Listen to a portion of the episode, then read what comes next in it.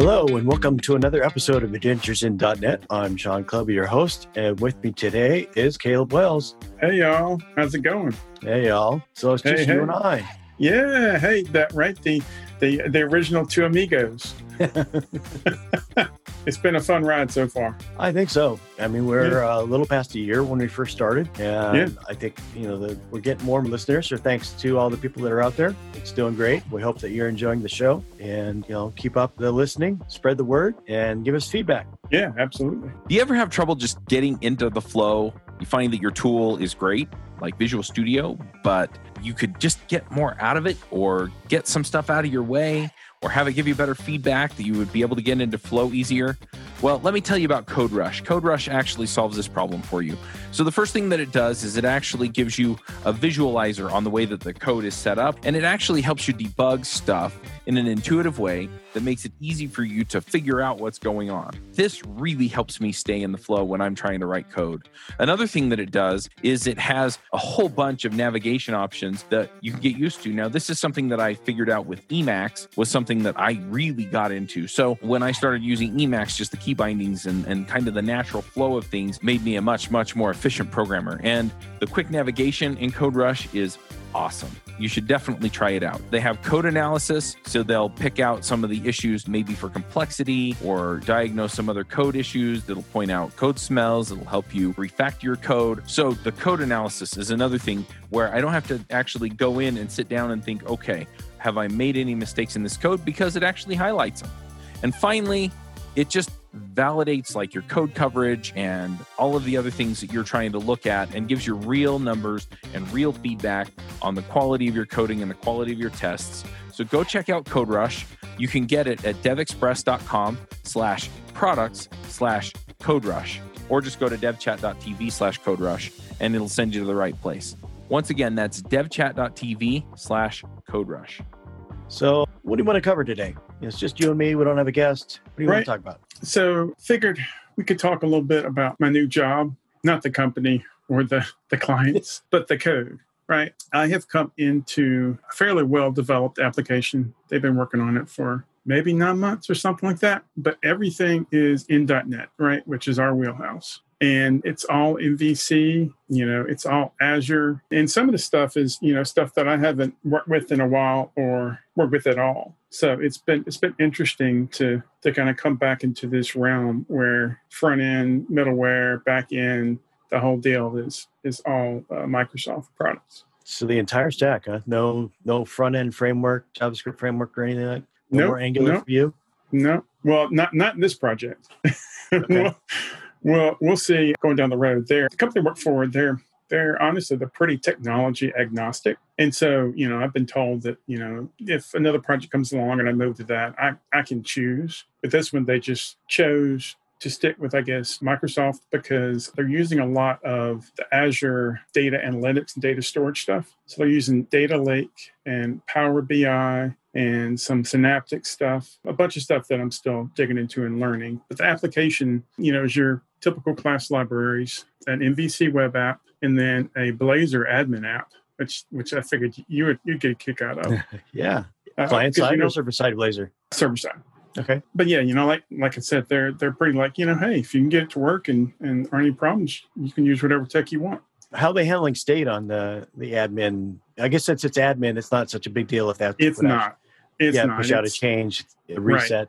Doesn't have any issues. Okay. Right. Up until this last sprint, admin was only accessible by people at my company, not any of the client users. I actually spent this sprint changing that to set up permissions and access because they want to start letting some of their users into the admin site. But again, like you said, it's not public facing, so that's not such a big concern. But I thought we could talk a little bit about MVC. And I don't know how significant these changes are in the past year. And for people who have been using it all along, they may not be big changes at all. But one of the things that I found really interesting is the Razor pages, right? Which is not the original way in MVC, right? Which you've got separate classes and then separate HTML views, right? With Razor in them. It's not Blazor, right? Which has got all of kind of a mishmash inside of their own files. This is very similar to the old school code behind, right? Where you have a CSHTML, and then you have a little arrow, and you click the arrow, and you get the code behind, right? Which at first, it seems like maybe you're taking a step back. But once you start using it, it's really not the case. And one of the nice things is, right, they're both there in the same place, easily accessible. So I've been, digging into that. And that's been, it's been interesting, but it's been good. It definitely brings back memories. Huh? So it's all done. It's all .NET Core? Yep. All .NET Core. Okay. Yep. 3.1? Yes, 3.1. Okay. All right. Are they looking forward to .NET 5 coming out next month? I don't know that they're all that concerned about it, really. I'm looking forward to it. I think it'll be good. I don't know if this project will be transitioned, and if it is, when. It's definitely kind of in a state of flux where we're having to add a lot of features and build on it, and then go back and refactor the stuff we do wrong and the quirks and whatnot. But we'll see. I think .NET 5 is going to be great, personally. Yeah, I've seen the betas coming out for .NET 5 and been meaning to fire something up and just kind of poke around a little bit and see, how much does it feel different, or is it just kind of just a normal evolution of .NET? Gotcha. Right. Well, hopefully it won't feel that different. Yeah. Because if it feels different, then maybe they did something wrong. Well, yeah. I mean, C Sharp 9, things like that. Yeah. So yeah. But so I've been digging into the Razor pages and having to tweak startup files and environment variables and all that kind of stuff that's ancillary but takes up a day or two, right, when you run into an issue. One of the other things that they're using fairly heavily is areas in MVC. And I know areas have been around for a while now, years, maybe even before .NET Core. I'm not positive on that. But with this application, it's multi-tenant, right? So our client is basically reselling this. When they get a client of theirs come in, we basically add in the appropriate areas and update the config files and spin everything up for this new tenant, right? And that's really a perfect use case for areas, right? So I've never used areas. Anyway, I heard of them, but I don't know how they're used. So for our listeners, tell us what an area is and what it's used for. Yeah. So right in MVC, you have your index and your underscore layout page and your view imports and view start, all that stuff that combines to make a page in MVC, right? Areas is basically an extension of that. And it sits on top of your base setup and your base layout and your base index, right? And so the way that we have it set up is you come into the website, at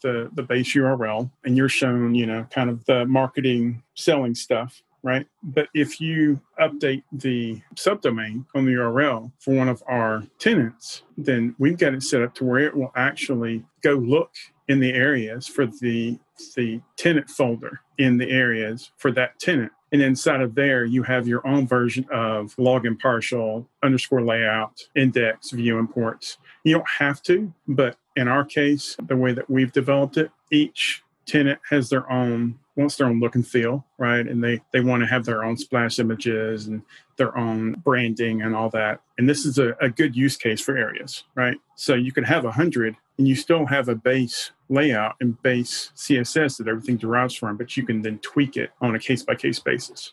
So areas are kind of a way to organize everything and make everything that's grouped together, kind of way for encapsulation or separation of concerns, that kind of thing. Yeah, right.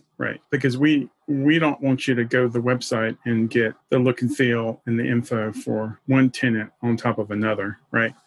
And I'm sure there are obviously other ways areas can be used, but I just found this to be an interesting way that they've approached the multi-tenant aspect of this application. So that was another thing that, I've dug into and picked up. One of the other interesting things that I'm having to do more of a deep dive into is Power BI. And Power BI is another Microsoft product. It's kind of like data analytics, right, on steroids. Right. You have users that go in and they can pull information from database stores, and they can build charts and graphs and filters and all this aggregation of data, which is really the big selling point of our application.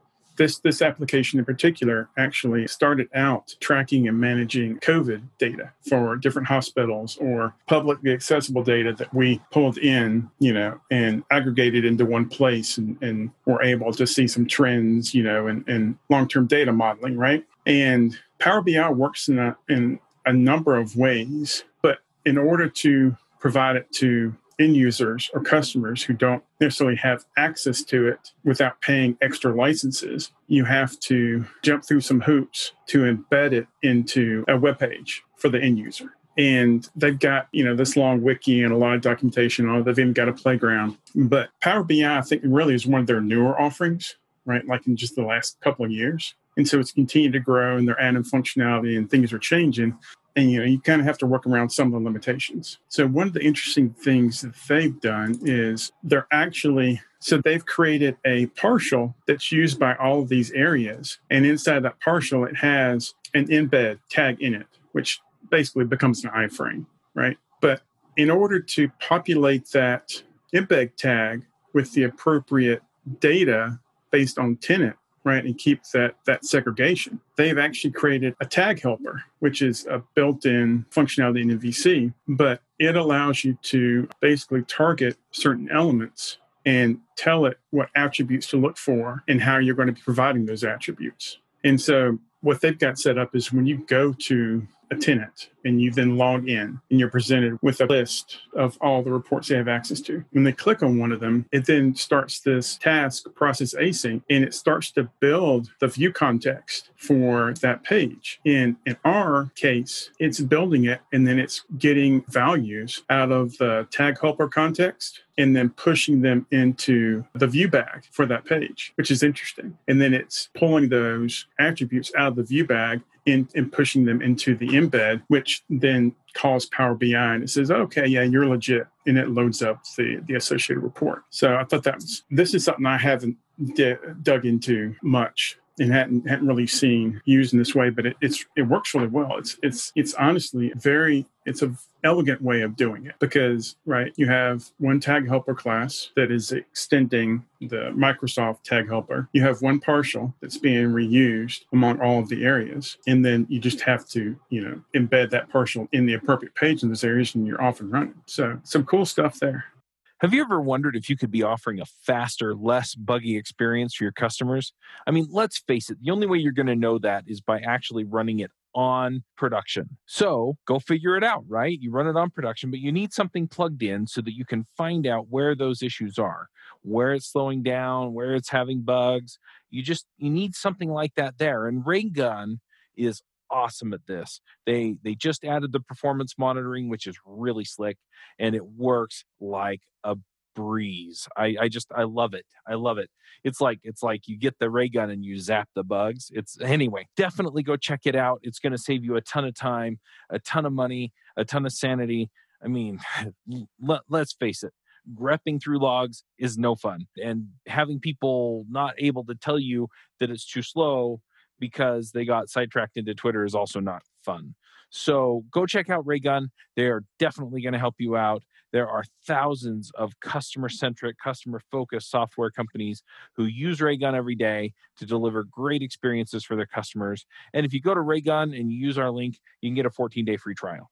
So you can go check that out at adventuresin.net.com/Raygun. So this is all Azure, right? Yeah, all the Power BI stuff exists in Azure, yeah. Everything for this application, is it Azure or is it a hybrid model? Oh, no, yeah, everything's in Azure. Sorry, yeah, we have the admin app and the web app, their apps running in Azure as services. Yeah, locally though, of course, I'm testing on my machine. One interesting thing that they've set up though, and you just made me think of this, is this app also uses Cosmos DB a good bit, right? Which is NoSQL, that's to simplify it as NoSQL. But we don't have a local developer, Cosmos, or SQL Server, or anything like that. They actually have it set up inside of Azure to use your local 127.0.0.1. but then use our staging keys and data. And Azure ties that all in. So locally, I can do an F5, spin up my dev, and have access to all the data in staging locally. Because you're not using any of the emulators then. You're not using... No. I don't know if it's something that's common in Azure, but it's something that my coworkers got up and running, and it makes development so much simpler, right? Because it's one less thing you have to worry about. It's all managed somewhere else. Right. And in the project that I'm using, we started out using Cosmos DB, and we switched over to using Blob Storage really as the storage mechanism, because it's Blob Storage is a lot cheaper than Cosmos. Yes. Yeah. Right. But then we're using their emulators for doing local development work. Okay. Yeah. If you want, you and I can talk more about this offline, but I thought that was interesting. I was like, oh, that actually works. He's like, yeah. The only downside is we don't actually have, and maybe it's not a downside, we don't have a dev environment for Cosmos or for Power BI or for any of that stuff. We just have a staging and a production, and dev and staging use the staging. And in our case, that actually works out well because, like you said, this stuff is expensive, tens of thousands of dollars a month, depending on how you're using it. Yeah. It's my project. They've got four different environments, devs, a test, a stage, and a production type thing. And so we're really looking at, what is the most efficient, use. And that's why we went to, and we don't need that instant transaction ability that Cosmos DB has, that kind of load for the most part.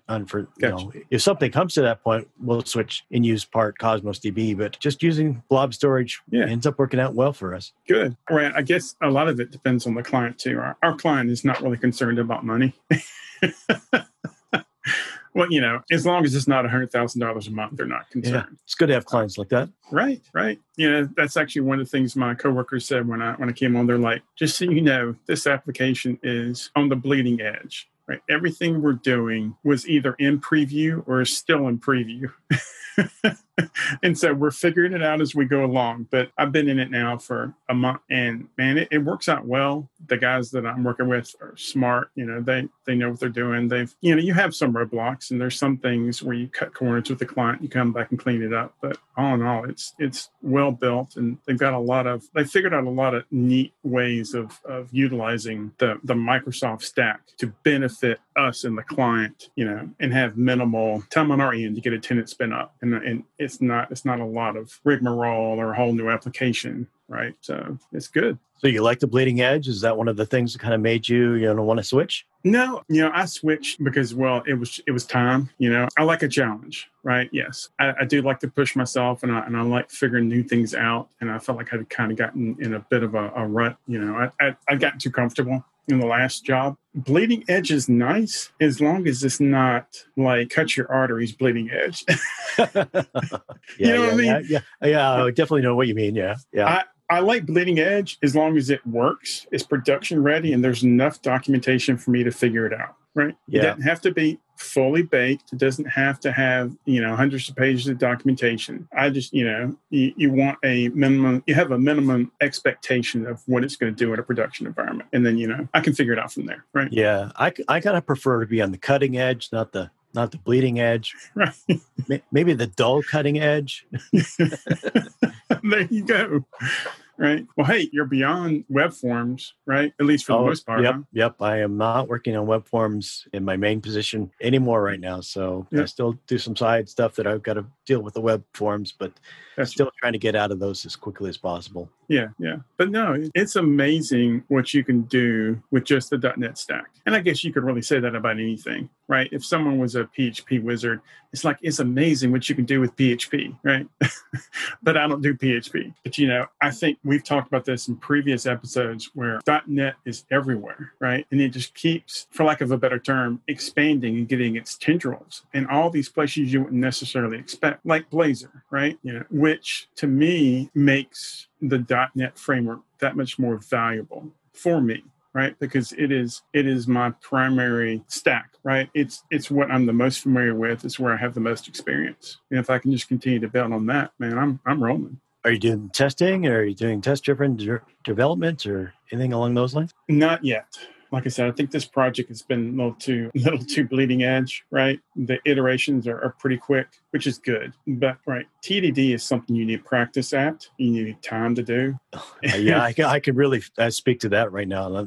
My current project, you know, I haven't done a lot of testing before, but they really want to do a lot for this. And It's just... I'm just finding that, you know, it takes me 3-4 times as much time writing all the tests to get the code coverage and all the different things written, unit tests, integration tests, functional tests, you know, 3-4 times. I'll spend a day working on the code and then 3 or 4 days working on the test for that code. It's like, man, that's a lot of overhead, you know, so... If you need it, make sure over time it's worth it, right? As long as they're good tests, they're not brittle, right? And you're actually, you know, running them and using some kind of continuous integration, they're absolutely valuable, especially the larger the application gets. Right? Yeah, and I'm learning brand new patterns, you know, for writing code to make things that are testable, because, you know, before in my code, I guess a lot of thing was probably a little too tightly coupled and I couldn't break it out and separate it to be tested. And you can't do that if you want to have good tests.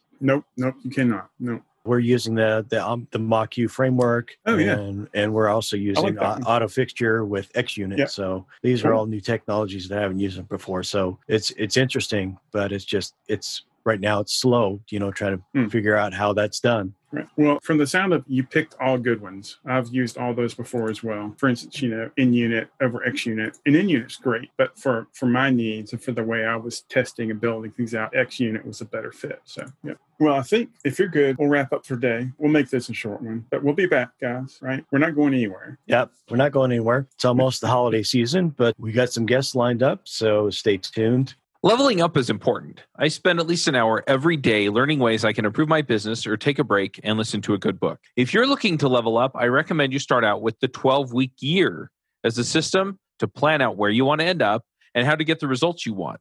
You can get it free by going to audibletrial.com/code. That's audibletrial.com/code.